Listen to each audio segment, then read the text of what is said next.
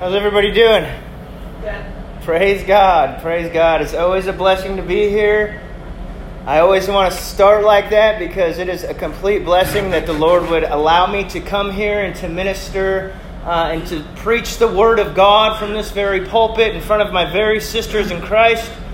Uh, so I never want to take that lightly. I never want to take lightly that the Lord has opened this door for me to come into this very place at this very time, at this very hour, this very day, to give you the Word of God.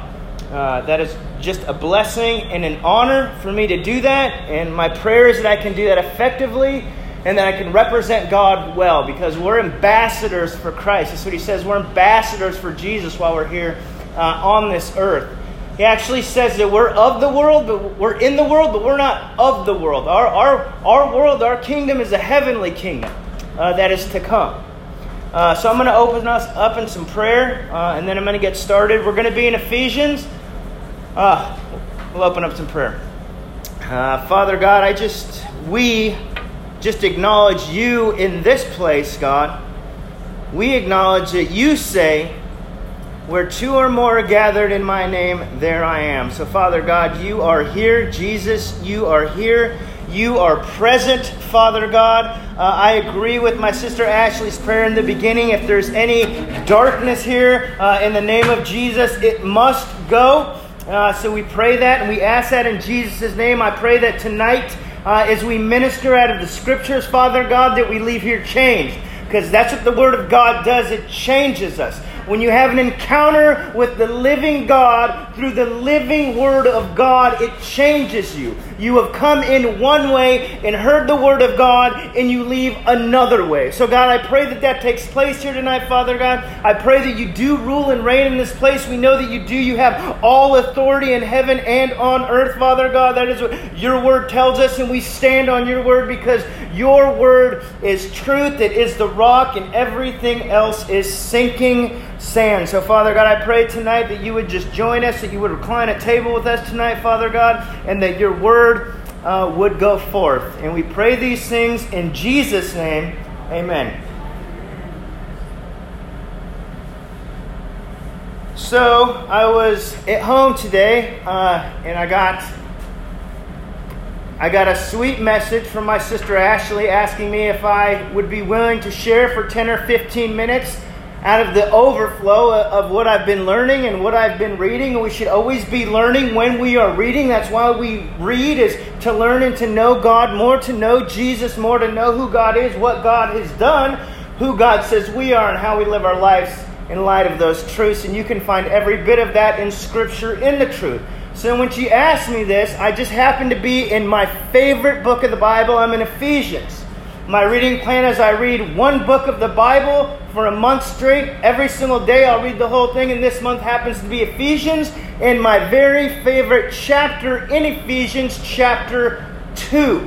And the reason chapter 2 is my favorite chapter is because when I first came to Christ, I would read the Gospels and the goodness of the Gospels, the goodness of Jesus, what Jesus has done, what Jesus did, and what Jesus continues to do today. And then I got into the epistles and I read Ephesians. Now, myself, coming out of addiction, heroin addiction, meth addiction, years and years of homelessness, years and years incarcerated, and becoming a new creation in Christ, because that's what He does. We're a new creation in Christ. When we come to Christ, the old is gone and the new has come, right? We have died with Jesus in His death, and we have resurrected with Him into new life. So, as I'm reading Ephesians, this wraps up not only my whole life, but I believe most of our lives in here. If we've come from a, a rough background, uh, pride, I- idolatry, addiction, home, any of these things that take presence over God, which is called an idol in our lives, and I had many coming from the life that I came from. So when I read Ephesians 2, it is just such a reminder of how good God is, where He's brought me from. And as I was just praying back here, God shows no partiality. What He does for one person, He will absolutely do for another. And for me, man, He had to bring me to the end of myself.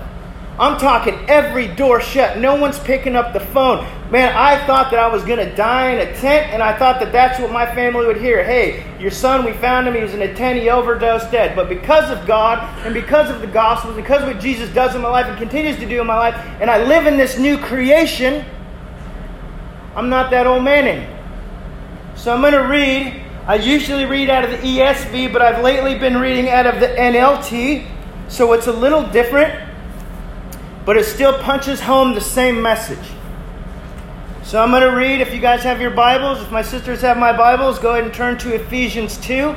We're going to be reading 1 through 10. And it says this Once you were dead because of your disobedience and your many sins. You used to live in sin just like the rest of the world, obeying the devil the commander of the power in the unseen world.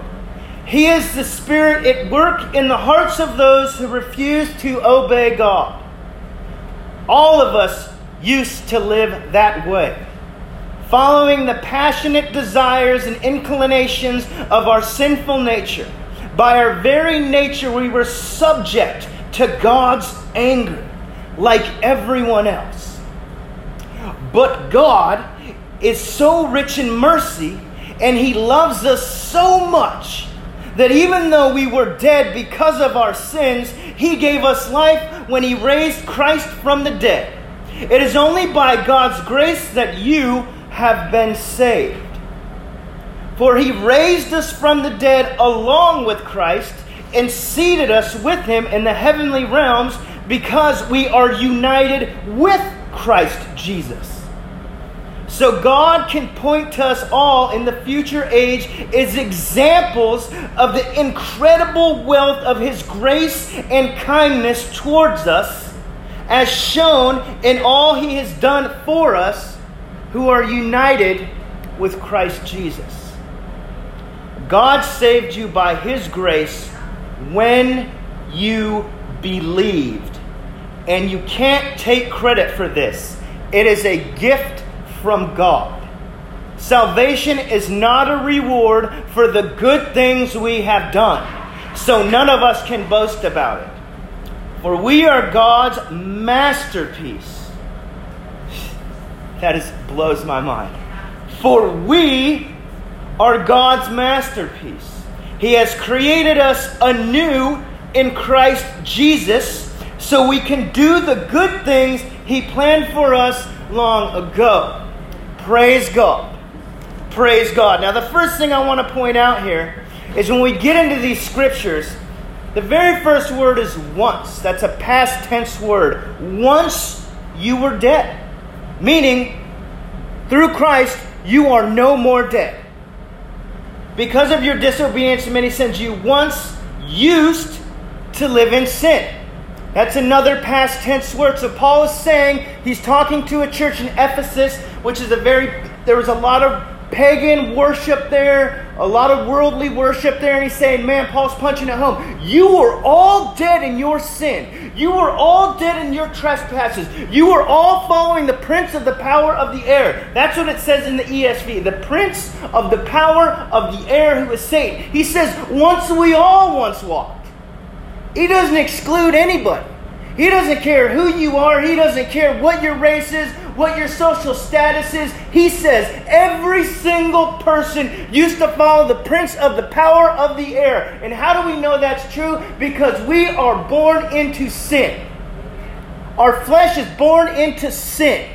We have a sin nature. And that's why when we get down to verse 4, when we get to verse 4 in Ephesians 2, and it says, But God.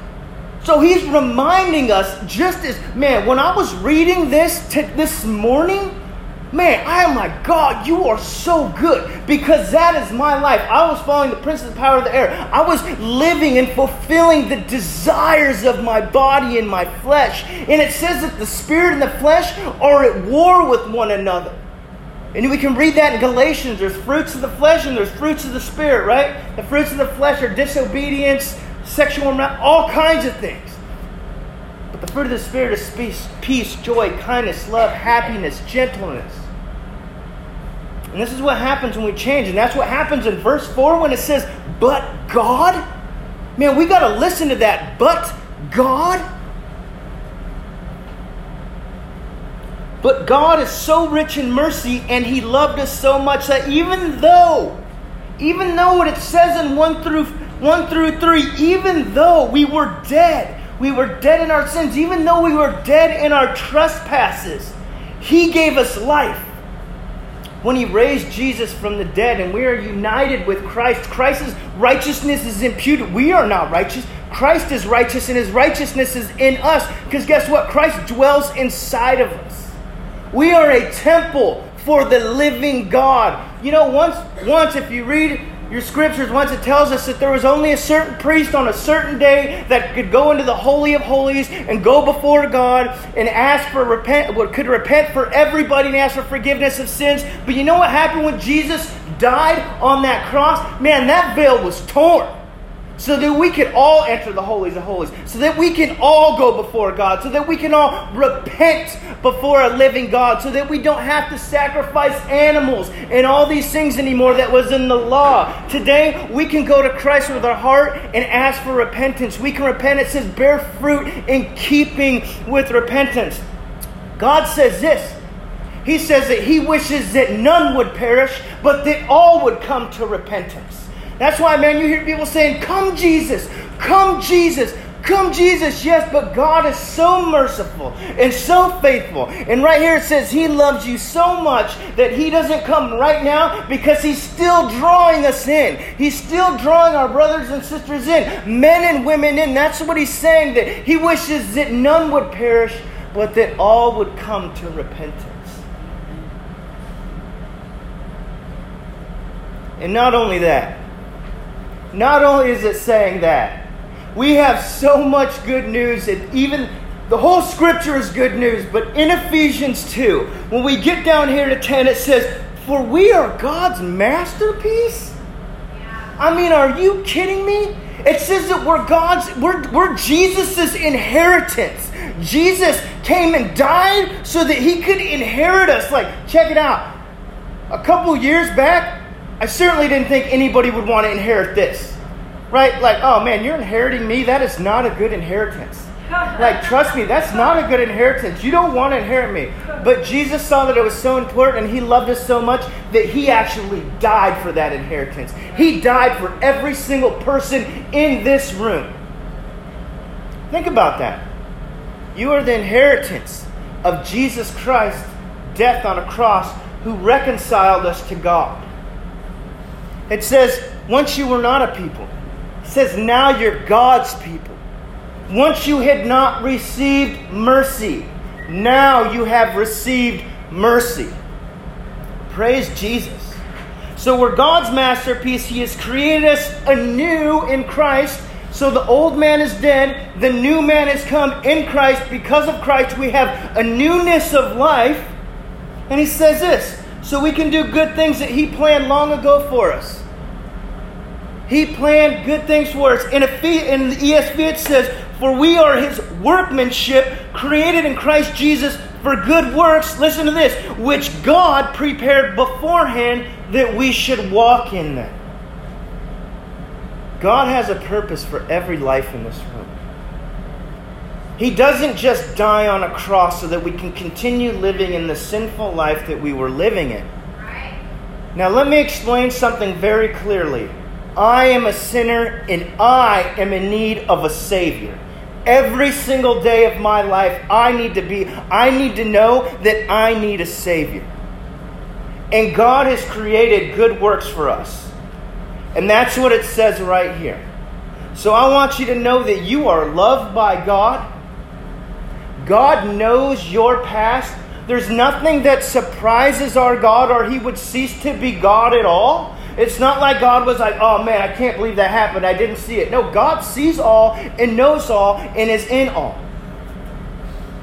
So you are loved. And when you think about this verse, God knew you in the darkest, dirtiest, most sinful place that you were, the most detestable thing that you've ever done, and He still died for you.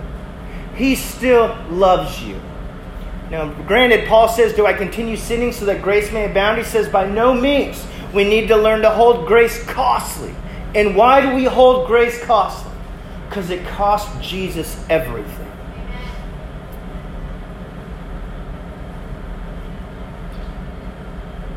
So I'm just going to leave right there. That's kind of the overflow that, that I've been reading out of this week. Uh, I pray that it ministered to you. Ashley's going to come up and uh, give a message as well. I love you. I'm, I'm glad that I got to stand up here and share the overflow of my heart with my sisters. So. I love Ephesians 2. So we're actually going to be in Daniel 3.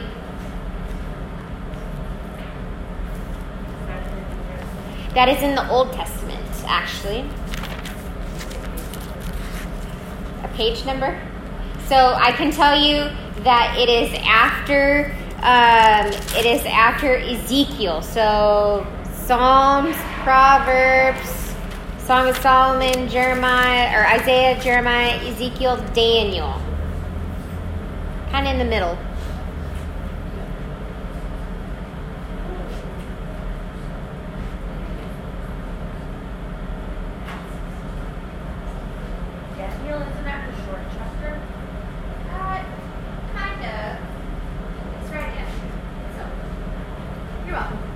All right, so Daniel 3.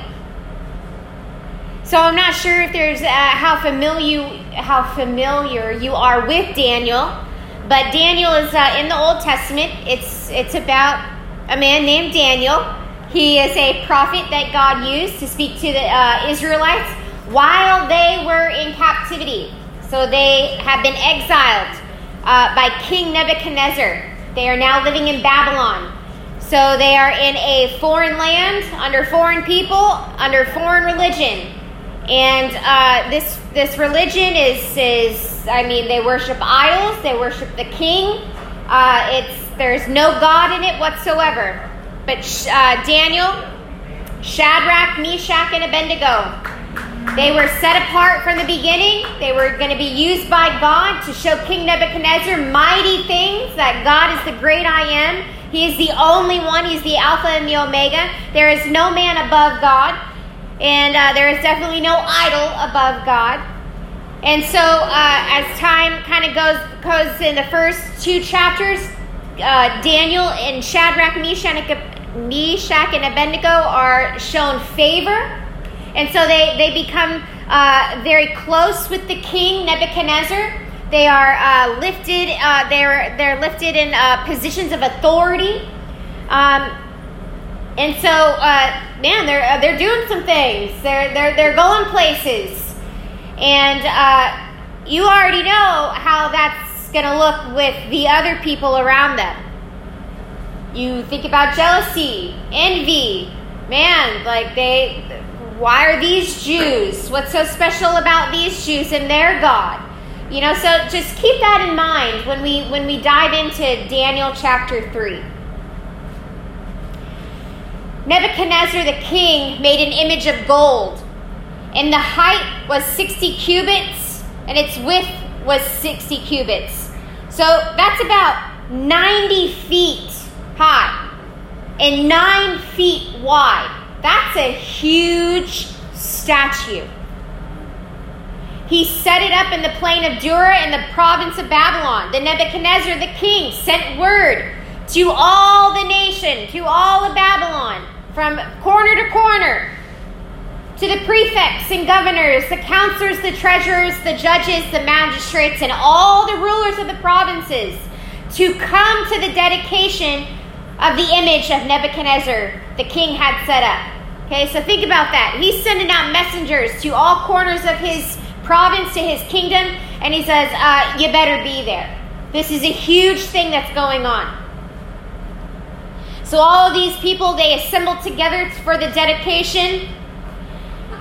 And they stood before the image of Nebuchadnezzar had set up. Then the herald, so you a messenger, someone who is speaking very loudly, proclaimed to you, which is the people, the command Okay, this is a command. This is not a suggestion. This is not a question or, hey, maybe you can do. No, this was a command.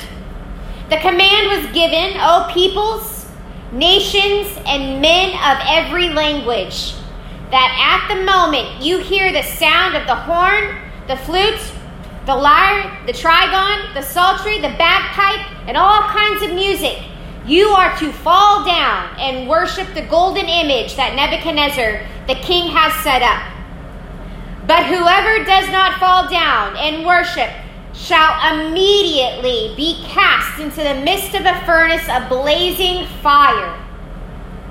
Therefore, at that time, when the music started playing from all different kinds, all peoples, all nations, all tongues fell down and worshiped the golden image that Nebuchadnezzar the king had set up. Nebuchadnezzar was, was known for his brutality, for his his evil. Uh, I mean, he left no captives behind. He was a he was a brutal warrior king. He was known by bloodshed, and you don't get to where you're at like King Nebuchadnezzar without being cruel, without being brutal, without laying the hammer down when it counts. Babylon was one of the biggest kingdoms this world has ever seen.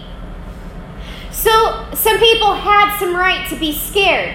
They didn't want to die. Okay, so think about that. All right, all of these men and women are taken from their land, all right, taken from their homeland, and they are put underneath this king. So they're looking to this king for grace, for mercy, for survival, for everything. For this reason, and, and you already know, okay, if, if the king is going to have a tight if he's going to have his kingdom tight, he's going to have eyes and ears everywhere, right? He's going to make sure that everybody is following his orders. So you already know there are spies, there was there is people working for the king everywhere to make sure that every knee bowed. And so, for this reason, at that time, a certain uh, certain Chaldeans, these are these are uh, people from Babylon, came forward and brought charges against the Jews Shadrach, Meshach, and Abednego. They responded and said to Nebuchadnezzar the king, O king, live forever. You have made a decree that every man who hears the sound of the horn, flute, lyre, trigon, psaltery, and bagpipe, and all kinds of music, is to fall down and worship the golden image. But whoever does not fall down and worship shall be cast into the midst of a blazing fire. I'm sorry, midst of a furnace of blazing fire. There are certain Jews whom you have appointed over the administration of the province of Babylon, namely Shadrach, Meshach, and Abednego these men, O king, have disregarded you. They do not serve your gods or worship the golden image which you have set up. Can I be known like that? Can I please be known like Shadrach, Meshach, and Abednego? Because you know what? We go out there what are we what is the world worshiping? Fame, glory, money, position, sex, drugs, you name it, right? We are surrounded. I mean, even self, right? People, well, I will do what makes me happy as long as you do what makes you happy. Okay? So we're surrounded by these lies and these Nebuchadnezzars that want us to bend our knee, bow down, and worship them. But three men, three men out of this entire kingdom said, Nope, I'm not going to do it. Then Nebuchadnezzar, enraged, because I, I really like how the Chaldeans just kind of like they they kind of like put their thumb in that wound, right? So not only do they say um, we these three men are not bowing their knees, so that would set off Nebuchadnezzar anyway, right? But then they say which you have appointed. They made sure to say, uh, these are your people you put into their positions and they're not bowing their knee to you. They're making that wound fester and grow. So, what does Nebuchadnezzar do? In rage and anger, he gave orders to bring Shadrach, Meshach, and Abednego. Then these men were brought before the king. Nebuchadnezzar responded and said to them, Is this true? Are you guys for real? I give you guys position, I give you guys authority, I give you guys these royal robes and these the, this food and, and this money, and, and this is how you repay me? All I'm doing is asking you to bend your knee. Is this true, Shadrach, Meshach, and Abednego, that you do not serve my gods and worship the golden image that I have set up? Now, if you are ready, because, uh, man, Nebuchadnezzar's like, man, sure, you know what? If they just talk to me face to face, if I can reason with them, if I can show them, you know, that it's not so bad, if I can just get a face to face with them, you know what? They'll come to those to their senses they'll they'll bend their knee because once they see that I'm for real, that if you don't do this, you're dead, they'll come to their senses. They'll they'll wake up. Because he gives them a chance. He's like, now if you are ready, at that moment you hear the sound of the horn, the flute, the lyre, the trigon, the psaltery, the bagpipe, and all kinds of musics. Uh, you can fall down and worship the image that I have made very well. But if you do not worship, you will immediately be cast into the midst of a furnace, a blazing fire. And what God is there who can deliver you out of my hands? Oh boy! Man, this gets me so excited. Come on now. I'm so glad he asked that question because let me let me show you. Let me show you. Oh man, I want to be a Shadrach, Meshach, and Abednego because this is what they said. This is what they said. Oh, Nebuchadnezzar. There's no king in that. There's no king in that. They're not even, they're, he's not even king anymore because you're putting yourself in position of my God. So they say, Oh, Nebuchadnezzar, we do not need to give you an answer concerning this matter. If it be so, our God whom we serve, is able to deliver us from the furnace of blazing fire, and he will deliver us out of your hand, O king. But, oh man, I love this next sentence. I love this next sentence because they say, but, even if he does not. Oh, let that sink in, sisters. Let that sink in. But even if he does not, let it be known to you, O king, that we are not going to serve your gods or worship the golden image that you have set up. Ladies, there's a furnace out there. There is a furnace out there, and there are Nebuchadnezzar's asking you to bend your knee to that dope, to those streets, to that money. They're saying, bend it now or you're going to die.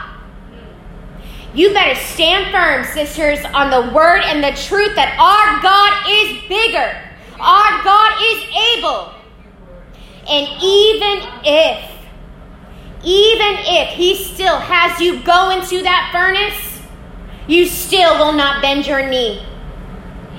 Make that Nebuchadnezzar be filled with wrath because that's exactly what happened. I am I want that boldness, I want that courage. Man, I, I just I desire that every single day. And I want to be able to look at every Nebuchadnezzar and, and, and see their fate because that's exactly what happened. He was so filled with rage and wrath that his face changed.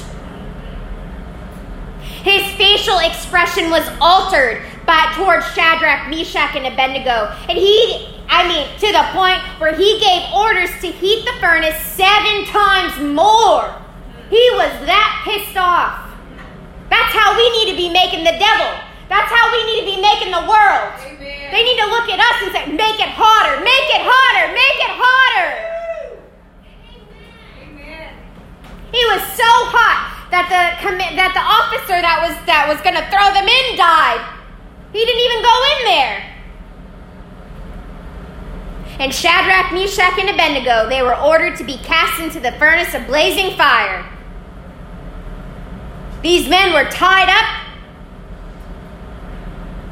with their trousers, their coats, their caps, and other clothes, and they were cast into the midst of the furnace of blazing fire. It was so hot the king's command was urgent, and the furnace had been made extremely hot. The flame of the fire slew the men who carried Shadrach, Meshach, and Abednego. So that's when they should have died.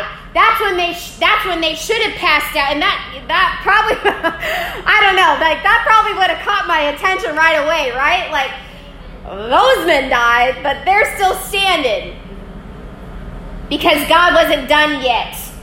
He wants to make himself known even bigger and even more. But these three men, Shadrach, Meshach, and Abednego, fell into the midst of the furnace of blazing fire, still tied up. Then Nebuchadnezzar the king was astounded and stood up in haste. He said to his high officials, Was it not three men we cast bound into the midst of the fire? They replied to the king, Certainly, O king. He said, Look, I see four men loosed and walking about in the midst of the fire without harm, and the appearance of the fourth is like the Son of the gods. Who is that? Jesus! Jesus, King Jesus.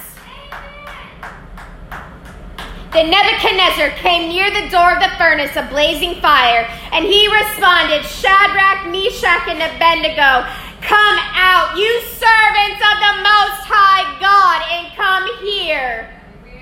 Then Shadrach, Meshach, and Abednego came out of the midst of the fire.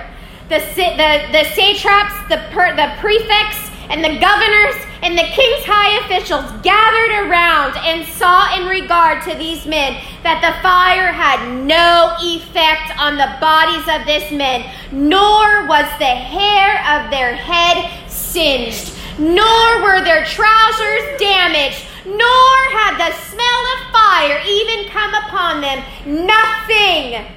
This world can't touch God's children. This world has no ability to bring us down. If we stand firm and say, No, I will not bend my knee. No, I will not follow you. Because my God, my God will rescue us. Nebuchadnezzar responded and said, Blessed be the God of Shadrach, Meshach, and Abednego, who has sent his angel and delivered his servants who put their trust in him, violating the king's command, and yielded up their bodies so as not to serve or worship any God except their own God. That is what we are called to do. We are called to die to self, to die to this world and say, I am not going to bow my knee. I am not going to give you my worship, my adoration, my time, my thoughts. I'm going to worship the one true God who gives me life, who will give me life after this life. Because either way, you guys, check this out. Either way, we're gonna we have to choose death. Whether you follow that world that's eternal torment and death. That is eternal separation. That is that is sin. You will die in your sin, just like Mike said. We are born with a sin nature. And so if you desire to go against the, or go and follow the world, you will have an eternal death. But us as believers, as children of God, we are called to die to self. And you know what? We may have to go through that fire. We may have to endure that torment of, of, of you know, the flame from the furnace. But you know what? Oh man, that's a refiner's fire. That's the refiner's fire where you come out, you're not sitting, the world does not touch you. And yet you have eternity. You have eternity with your God and your one true King. That is why I want to be like Shadrach, Meshach, and Abednego. Man, I want to, like I said, I want to have that courage. I want to have that strength every single day. Refining may hurt because refining burns what is not pure in the eyes of our Father. But that's, man, I, I've said it before. Those scars, those scars from refining, from pruning, from stripping, they heal into new life. They heal into becoming more like Jesus, closer to Jesus, more intimate with Jesus. So I encourage you guys take a stand. Take a stand. Because I'm telling you right now, there's some Nebuchadnezzars in this room. There's some addiction in this room. There's some bondage and chains in this room. Man, stand firm and say, you know what? I'm not going to bow mine. I am not going to follow. I am not going to give my time, my energy, nothing to you. Preach. So stand firm, sisters. Man, I just love this message. This got me going. This got me fired up. Thank you, Jesus. Like, man, I'm so glad. I'm so glad I get to do this with you guys every single week. Oh, let me pray. Dear Heavenly Father, I thank you so much for your word, the word of God. Oh, you have you have breathed your life into these words, and we I can feel I can feel your presence. I can feel your presence, Holy Spirit. Thank you so much for arriving and just blowing us out of the water. You are such a good God. You are such a good good Father. Oh, you are so faithful to us. I thank you, Lord, for every single woman in this room no matter where they are walking, no matter how bound they may be. I pray, Father God, that you continue to chase after them and that they know that you are after their heart and their mind and their soul and their emotions. I pray, Father God, that you would chase them with that everlasting love that requires nothing from them but complete surrender. Oh, I pray, Father God, that you would call each woman by name. I pray, Lord, that you would just allow your presence to fill this week, Lord. You are not bound by time or space. So I pray, Father, that these seeds that were planted, they would continue to root and they would take root and that the enemy would not be able to snatch them away. I pray, Lord, a special hedge protection over this place. I pray that your blood, Jesus, would just seal from uh, wall to wall from ceiling to floor. The enemy does not have room to play here. The enemy does not have room to roam here. So I pray right now in the name of Jesus that you cast him out, you rebuke him. This is not his playground. I just love you, Lord, and I thank you, Jesus, for all that you have done, for saving us, for, for man, for dying for us and giving us new life. Thank you, thank you, Jesus. I cannot wait. I cannot wait to be with you for all of eternity. Oh, Maranatha, Maranatha, come back, Lord, come back. We just love you and we thank you in Jesus' name. Amen. Amen.